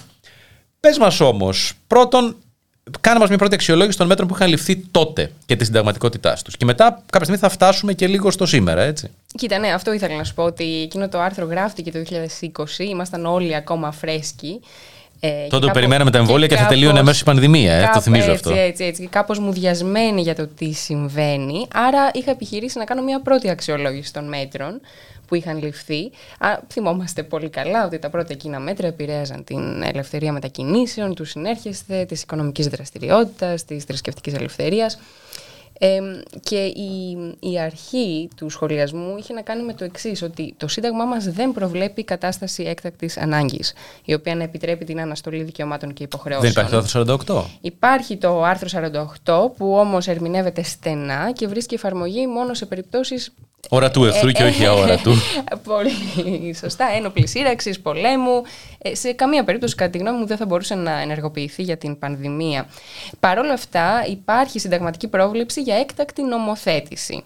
Το άρθρο 44 την έχουμε ζήσει στα 10 χρόνια του μνημονίου. PNP, πράξη νομοθετικού περιεχομένου. Πάρα πολύ σωστά. Οπότε για άλλη μια φορά αυτό που άρχισε να γίνεται κατά κόρον στην Ελλάδα ήταν να εκδίδονται PNP βάσει του άρθρου 44. Και αυτού του είδους η fast track ε, νομοθέτηση είχε γίνει αντικείμενο έντονης κριτικής, όπως λες, ειδικά στο παρελθόν με την ε, κρίση κρατικού χρέους. Ήταν ένας τρόπος να παρακάμπτεται η κοινοβουλευτική διαδικασία. Και κατά τη διάρκεια της πανδημίας, αυτές οι PNP λειτουργήσαν ως ε, umbrella Acts, αν θες μπορείς να με βοηθήσεις με τη μετάφραση. Ομπρελοδράσεις. Έτσι, ε, οι οποίες εξειδικεύονταν μέσω κοινών υπουργικών αποφάσεων. Τώρα, το να επιβάλλονται τέτοια έκταση περιοριστικά μέτρα μέσω υπουργικών αποφάσεων είναι προβληματικό. Ε, είχαμε αντιπροτείνει τότε ότι τα προεδρικά διατάγματα του άρθρου 43.1, για παράδειγμα, θα ήταν μια σοφότερη επιλογή, ε, καθώς αυτά τα προεδρικά διατάγματα μπορούν να ελέγχονται έστω εξάντε από το Συμβούλιο της Επικρατείας. Ε, Μ' αρέσει που πετάς και τα λατινικά. Εξάντε, α, μιράμπιλε οντίτου, ας πούμε. Κάβερ ναι. λέκτορ, να το παρατηρήσουμε αυτό. Ναι, για Αφού σου αρέσουν και το ξέρω. ναι, δεν ξέρω για την ακράτρια. Λοιπόν, ωραία. Τώρα, ειδικότερα, πάμε στα συγκεκριμένα. Κοίτα, ε, ναι, δεν ξέρω αν έχει νόημα να κάνουμε τη νομική ανάλυση των περιορισμών one by one. Ε, το μέτρο για τον περιορισμό των μετακινήσεων, για παράδειγμα, ελέγχεται με βάση το άρθρο 5 του Συντάγματος, αλλά και με βάση πάντα τα κριτήρια της αναλογικότητας και της αναγκαιότητας. Ε, το ίδιο ισχύει και για τα λοιπά περιοριστικά μέτρα, όπως αυτό του περιορισμού της θρησκευτικής ελευθερίας το Πάσχα του 2020. Που σημειωτέων ότι είναι και ένα άρθρο το οποίο δεν αναθεωρείται, δεν μπορεί να ανασταλεί ακόμα και σε περίπτωση του άρθρου περί πολιορκίας του 48 κλπ. Όπου απλώς κλείσαμε τις εκκλησίες. Πολύ σωστά. Πολύ και συγγνώμη, θέλω να το πω αυτό. Θέλω να το πω αυτό γιατί θα άλλει ε, ένας ε, αντικλερικαλισμός που μερικές φορές είναι πολιτικά χαζός. Τότε γουστάρανε πάρα πολύ στην αριστερά. Μα κλείστε τους το μπιπ. Αυτό που δεν καταλαβαίνουν είναι ότι αν έρχεται η κυβέρνηση και σου κόβει ένα δικαίωμα το οποίο είναι από τα πλέον θεμελιωδέστερα του συντάγματος, θεμελιωδέστερα με την έννοια ότι δεν αναθεωρείται, δεν μπορεί να ανασταλεί, τότε έρχεται και η σειρά των άλλων που θα ενδιαφέρουν πλέον εσένα και όχι μια κοινωνική ομάδα την οποία την έχεις βάλει αντίπαλη στο πλαίσιο ενός κοινωνικού αυτοματισμού από τα Lidl. Πάμε παρακάτω, συγγνώμη. Όχι, πάρα πολύ σωστά. Σε κάθε περίπτωση η εκτελεστική εξουσία πρέπει να ελέγχεται όταν μιλάμε για περιορισμό συνταγματικά κατοχυρωμένων δικαιωμάτων. Δεν είναι ένα θέμα ταμπού. Και πολλές φορές είχε αντιμετωπιστεί ως ένα θέμα ταμπού στο όνομα του αόρατου εχθρού. Και πάμε λίγο στον περιορισμό μετακινήσεων, διότι στο δικά μου μάτια και από μια άποψη, ε, και από μια άποψη πολιτικής αν θες επιστήμης, η ιδέα ότι η επικράτεια πλέον κατακαιρματίζεται και από την Αθήνα δεν μπορείς να πας στην Εύβοια, αλλά από την Αθήνα μπορείς να πετάξεις στο Λονδίνο ή στο Ντουμπάι. Μου φαίνεται παντελώς σουρεαλιστική. Ε, βέβαια, ε, φυσικά μετακινήσεις σε ένα άλλο κράτος, οπότε γίνεσαι το πρόβλημα του άλλου κράτους, της άλλης ναι. χώρας. Δεν γίνεσαι το πρόβλημα της Εύβοιας και παραμένεις στη, στην επικράτεια. Οπότε Καταλαβαίνω τι λες. Θυμάμαι κι εγώ από το Σύνταγμα ότι. Όταν ήμουν μικρός και το Όταν ήσουν διάβαζα συνταγματολόγος. στον ελεύθερο μου χρόνο. Ότι η δυνατότητα περιορισμού μετακίνησης για συγκεκριμένο πληθυσμό στο πλαίσιο, ακόμα και στο πλαίσιο το υγειονομικό κλπ. προβλέπεται. Η δυνατότητα χαλή όλη η Ελλάδα να κάνει ακριβώς αυτό το. να μην μπορεί να πάει μερικά χιλιόμετρα πιο πέρα, αλλά να μπορεί να μετακινείται εντός κάποιας ακτίνας χιλιόμετρων, εμένα ως μη ειδικό μου φαίνεται σουρεαλιστική. Σε σου φαίνεται ρεαλιστική. Ε, τα έχω γράψει κιόλας. Καθόλου. καθόλου. Απλώς πλέον η συζήτηση. και, ε, Αν έχει- υπάρχει αναπληρώτρια Κροάτρια, παρακλείται να διαβάσει αυτά τα άρθρα στο Fairfashions blog. Ε, η συζήτηση έχει μετατεθεί σε κάτι άλλο. Εύχομαι να μην χρειαστεί να επιστρέψουμε σε αυτά που γράφαμε το Φλεβάρι του 2020. Ε, πού είμαστε τώρα, είμαστε στον εμβολιασμό. Αμ, τώρα για αυτά τα θέματα τα λέει καλύτερα από μένα ο συνταγματολόγος ο Ακρίτας ε, Καϊδατζής. Ε, για το υπό ποιες προϋποθέσεις είναι συνταγματικά ανεκτή η επιβολή της υποχρεωτικότητας του εμβολιασμού. Αυτό έχει να κάνει με το εύρος της υποχρέωσης, με τη διαδικασία επιβολής της και τις συνέπειες της μη συμμόρφωσης. Είναι ένα μεγάλο ε, ζήτημα, μεγάλη συζήτηση. Ε, Όπως τα λέγε το Μέγκα, ερίζουν οι συνταγματολόγοι. αλλά αν σταθούμε σε κάτι που είναι πολύ επίκαιρο, δηλαδή στις συνέπειες της μη συμμόρφωσης, ένα σχόλιο που εγώ θα ήθελα να κάνω είναι το ύψος του προστίμου, το οποίο καθορίζεται οριζόντια και αδιακρίτως ε, για όλους 100 ευρώ το μήνα.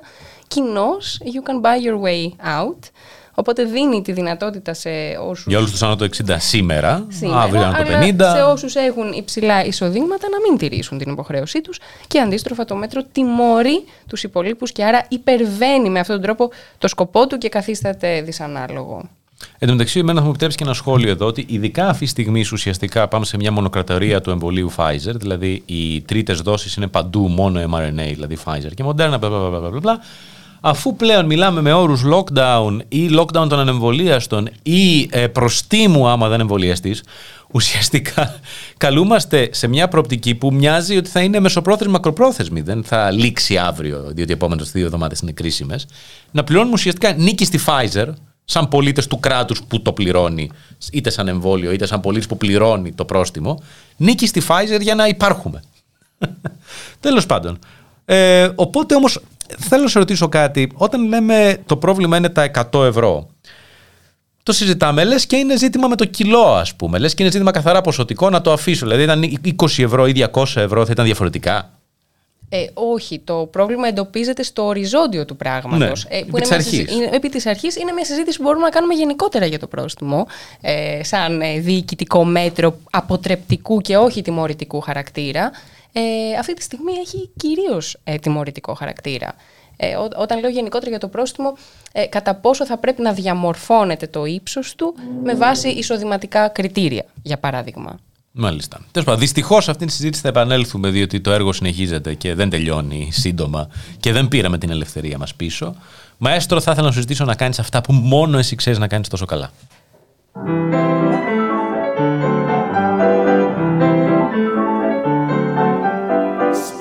Here, a spring is here. Life is skittles and life is beer. I think the loveliest time of the year is the spring. I do, don't you? Of course you do. But there's one thing that makes spring complete for me and makes every Sunday a treat for me. All the world seems in tune on a spring afternoon when we're poisoning pigeons in the park. Every Sunday you'll see my sweetheart and me as we poison the pigeons in the park. When they see us coming, the birdies all try and hide. But they still go for peanuts when coated with cyanide. The sun's shining bright, everything seems alright when we're poisoning pigeons in the park. La la, la la la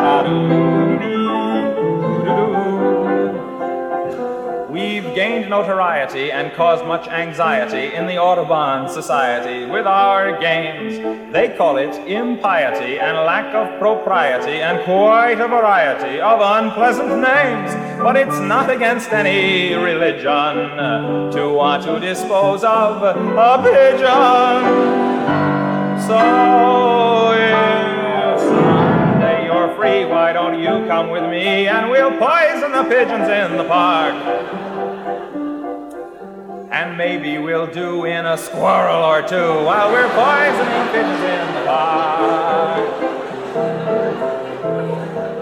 We'll murder them all amid laughter and merriment. Except for the few we take home to experiment.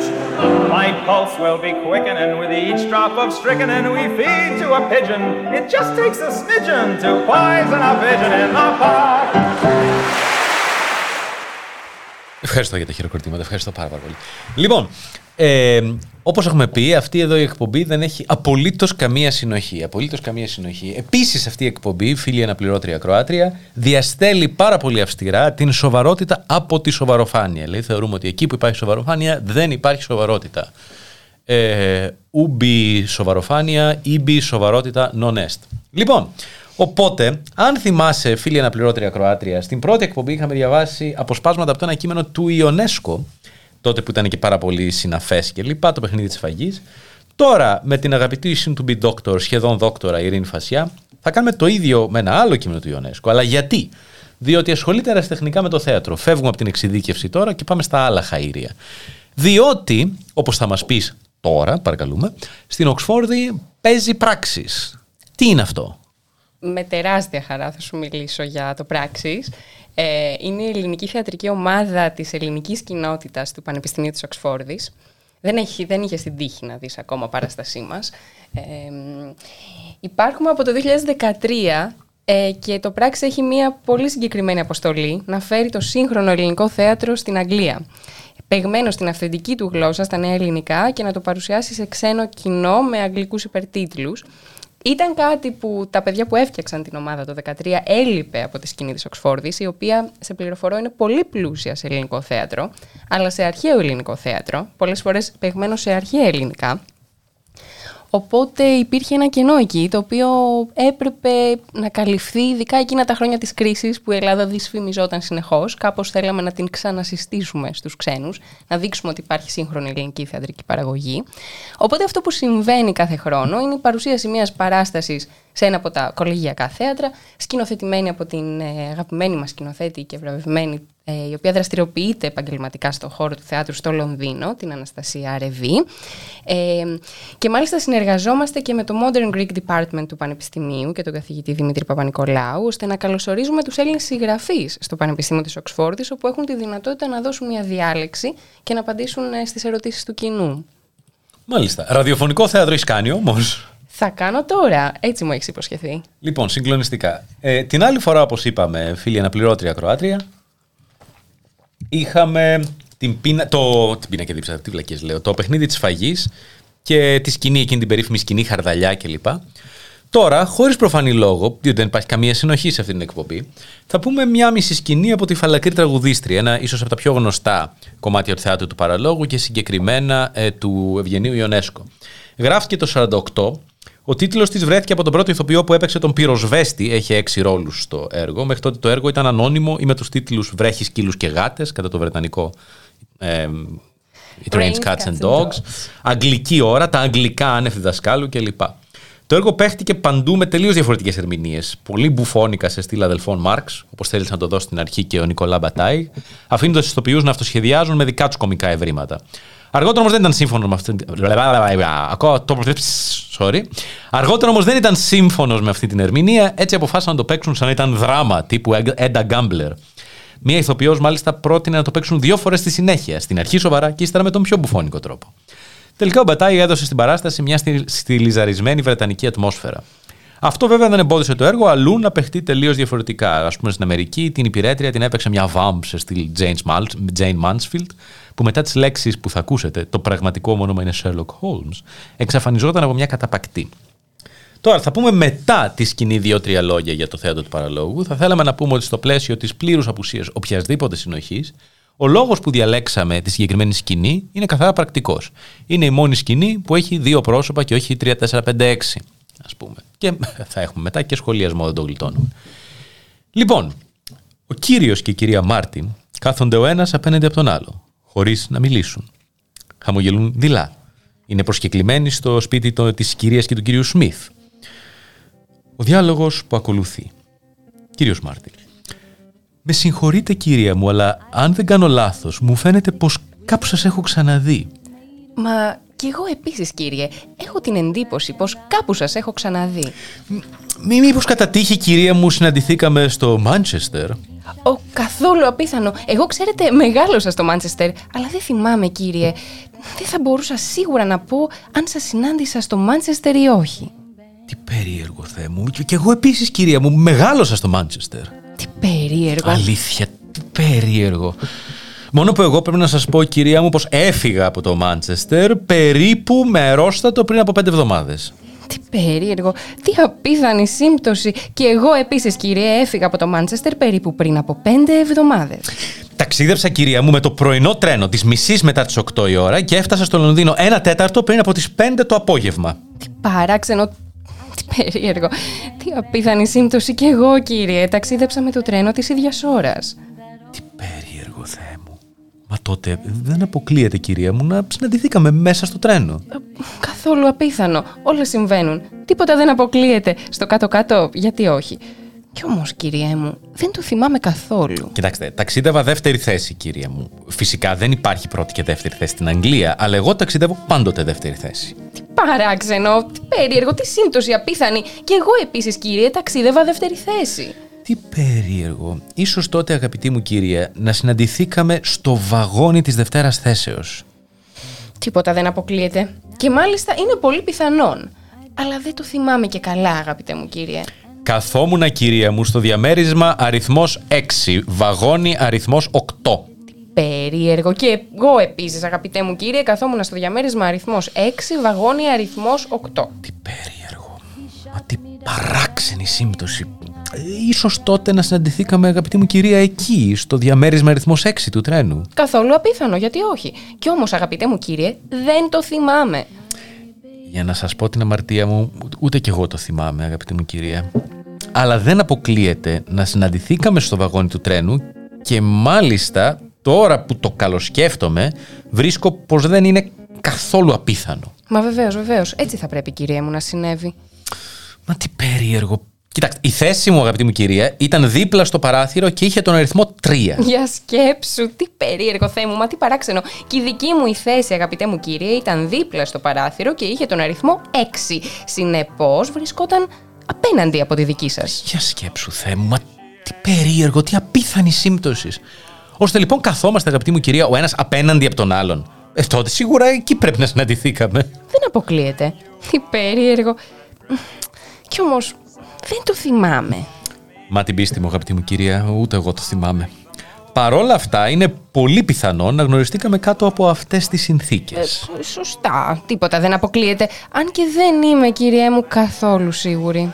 Δεν ήσασταν λοιπόν εσείς, αγαπητή μου κυρία, εκείνη η κυρία που με παρακάλεσε να της ανεβάσω τις βαλίτσες στη σκευοφόρο, που με ευχαρίστησε γι' αυτό ευγενικά, που ύστερα μου έδωσε την άδεια να καπνίσω κλπ. κλπ. Ε, μα ναι, εγώ θα πρέπει να ήμουνα. Τι περίεργο, ε, τι απίθανη σύμπτωσης, ε. Μα τι περίεργο, τι παράξενο, τι απίθανη σύμπτωσης.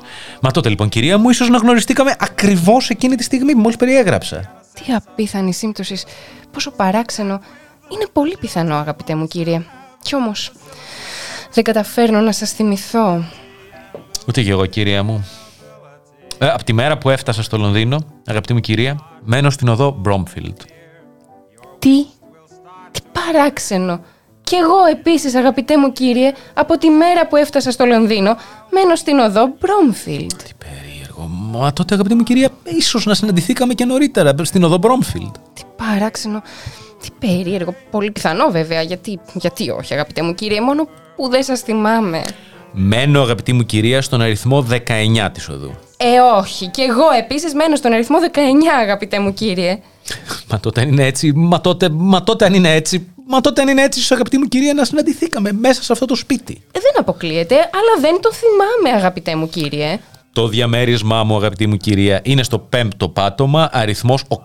Θεέ μου, τι απίθανη σύμπτωση είναι αυτή και το δικό μου διαμέρισμα είναι στο πέμπτο πάτωμα, αριθμός 8, αγαπητέ μου κύριε. Μα τι περίεργο, τι περίεργο, τι, τι, τι περίεργο, μα τι απίθανη σύμπτωσης. Πρέπει ακόμα να σας πω ότι στην κρεβατοκάμαρα έχω ένα κρεβάτι. Το κρεβάτι μου έχει ένα πράσινο κάλυμα. Το δωμάτιο με το κρεβάτι και το πράσινο κάλυμα, αγαπητή μου κυρία, βρίσκεται στο βάθος του διαδρόμου ανάμεσα στην τουαλέτα και στη βιβλιοθήκη.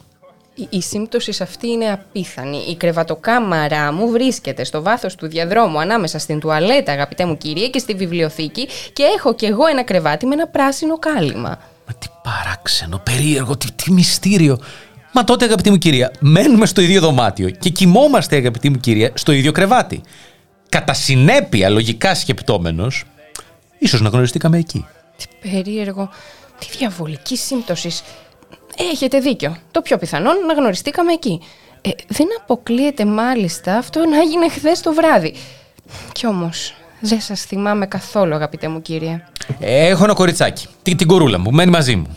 Είναι δύο χρονών, αγαπητή μου κυρία, ξανθή, με ένα ματάκι κόκκινο και ένα ματάκι άσπρο.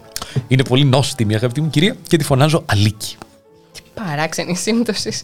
Έχω κι εγώ, σαν και εσάς, μία μικρή κορούλα. Είναι δύο χρονών, έχει ένα ματάκι άσπρο και ένα ματάκι κόκκινο. Είναι πολύ νόστιμη και τη φωνάζω επίσης, αγαπητέ μου κύριε Αλίκη. Μα τι περίεργο, τι, τι σύμπτωσης, τι, τι μυστήριο. Δεν αποκλείεται να είναι το ίδιο πρόσωπο, αγαπητή μου κυρία. Περίεργο, πολύ περίεργο, αλλά καθόλου απίθανο, αγαπητέ μου κύριε. Μα τότε, αγαπητή μου κυρία, νομίζω πως δεν χωράει αμφιβολία. Έχουμε ήδη γνωριστεί και σίγουρα είστε η γυναίκα μου. Ελισάβετ, σε ξαναβρήκα! Ντόναλτ, αγάπη μου, είσαι εσύ. Ξανακάθονται στον ίδιο καναπέ, αγκαλιασμένοι και κοιμούνται. Το ρολόι χτυπάει ακόμα αρκετές φορές. Η Μέρη, η πυρέτρια, μπαίνει στις μύτες των ποδιών της, αθόρυβα στη σκηνή. Κάνει νόημα στο κοινό, με το δάχτυλο στο στόμα και αρχίζει και μιλάει. Τώρα εγώ θα κάνω gender bending και θα είμαι η Μέρη. Η Ελισάβετ και ο Ντόναλτ πλέουν τώρα σε τέτοια πελάγη ευτυχίας που αποκλείεται να με ακούσουν. Έτσι μπορώ να σας φανερώσω ένα μυστικό. Η Ελισάβετ δεν είναι η Ελισάβετ και ο Ντόναλτ με τη σειρά του δεν είναι ο Ντόναλτ. Και αυτό θα σας το αποδείξω αμέσως. Η κορούλα που για αυτήν μας μίλησε ο Ντόναλτ δεν είναι το κοριτσάκι της Ελισάβετ, δεν πρόκειται για το ίδιο πρόσωπο. Συμφωνώ πως το κοριτσάκι του Ντόναλτ έχει ένα ματάκι άσπρο και ένα ματάκι κόκκινο. Ακριβώς όπως και η κορούλα της Ελισάβετ.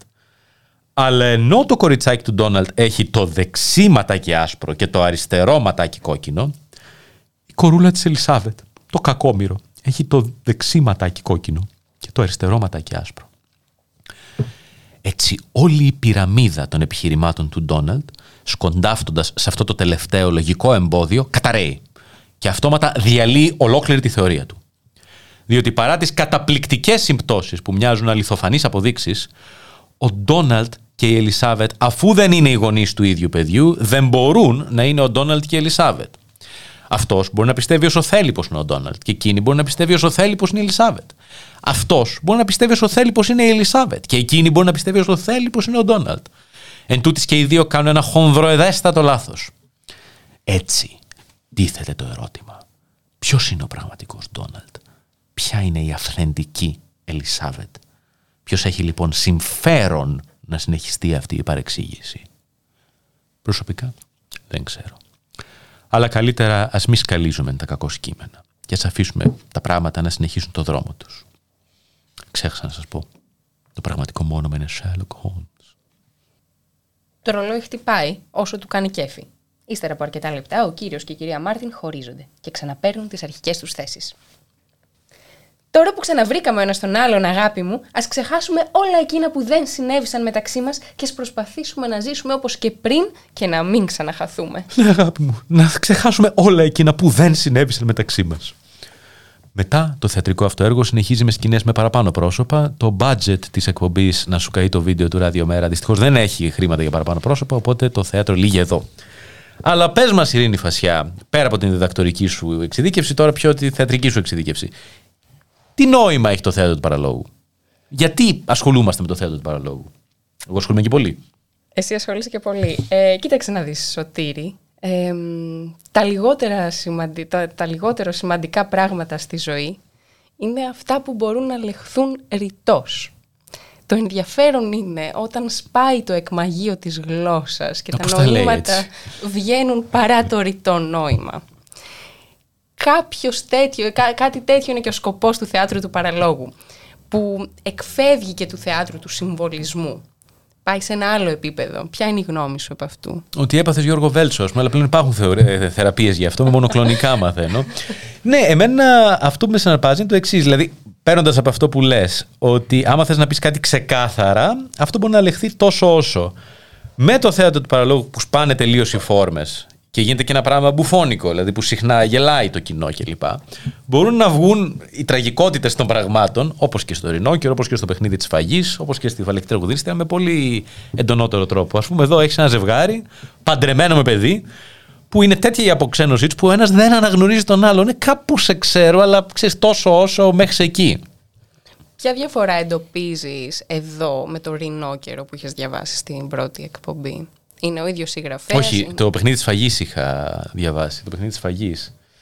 Ε, αυτό είναι λίγο πιο ελαφρύ έργο. Αναφέρεται σχέση μεταξύ των προσώπων με ένα πιο έτσι ελαφρύ τρόπο. Είναι και μια σάτυρα ε, της βρετανικής κουλτούρας. Άλλωστε, ο Ιονέσκο το, εν, το ενεπνεύστη αυτό όταν διάβαζε βιβλία διαλόγων ε, εκμάθησης γλώσσας. Όπου συνήθως οι διάλογοι σε αυτά τα βιβλία Είναι προκειμένου ένα να. τραπέζι, μια καρέκλα. Αλλά όχι μόνο αυτό, αλλά για να, επειδή μπορείς να πεις τόσα, ξέρεις, τόσα όσα ε, ως προς τα πολύ στοιχειώδη, μετά αρχίζουν και γίνονται σουρεαλιστικοί οι διάλογοι. Αυτό το έχουν δείξει πολύ ωραία οι Monty Pythons, που νομίζω, αν, δεν- αν θυμάμαι καλά, έλεγε My trousers are full of eels, ας πούμε, ως ε, διάλογο εκμάθησης γλώσσας. Οπότε το πήρε από εκεί και έφτιαξε αυτό το έργο, όμως δεν είναι μια φάρσα. Όχι. Έχει, η σκηνή αυτή έχει ψωμί.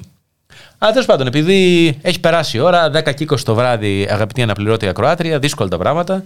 Σε ευχαριστώ θερμότατα, Ειρήνη Φασιά, για την παρε... Ειρήνη Ερασμία Φασιά, για την παρουσία σου εδώ. Εύχομαι σύντομα να ανατείλει το διδακτορικό σου πάνω από την Αγγλία και, να- και τα ξαναλέμε. Ε, σε ευχαριστώ πάρα πολύ, Δόκτωρ 3 Σωτήρη Μητραλέξη. Με έχεις πάρουμε αγχώσει τις πέτρες πολύ τώρα. με το soon to be doctor. Ε, soon. Ε, θα προσπαθήσω να. Οι επόμενες δύο εβδομάδες είναι ατάξια των κρίσιμες. προσδοκιών. να είσαι καλά, σε ευχαριστώ πάρα πολύ. Μαέστρος, σφύριξε τη λήξη.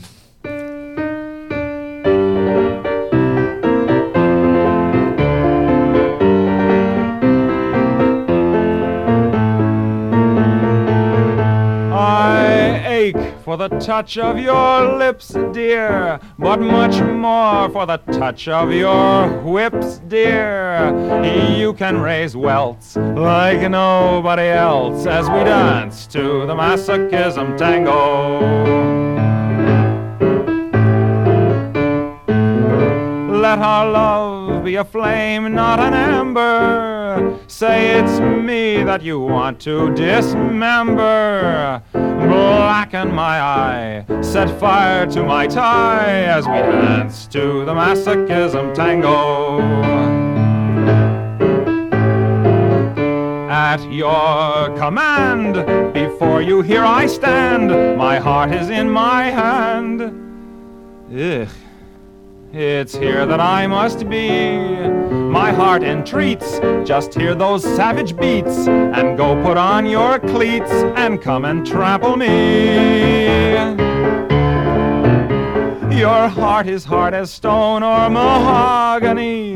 That's why I'm in such exquisite agony. My soul is on fire, it's aflame with desire, which is why I perspire when we tango. You caught my nose in your left castanet, love. I can feel the pain yet, love, every time I hear drums. And I envy the rose that you held in your teeth, love, with the thorns underneath, love, sticking into your gums. Your eyes cast a spell that bewitches. The last time I needed 20 stitches. Uh, to sew up the gash that you made with your lash as we dance to the masochism tango. Bash in my brain and make me scream with pain, then kick me once again and say we'll never part. I know too well I'm underneath your spell. So, darling, if you smell something burning, it's my heart. Excuse me. Take your cigarette from its holder and burn your initials in my shoulder. Fracture my spine and swear that you're mine as we dance to the masochism tango.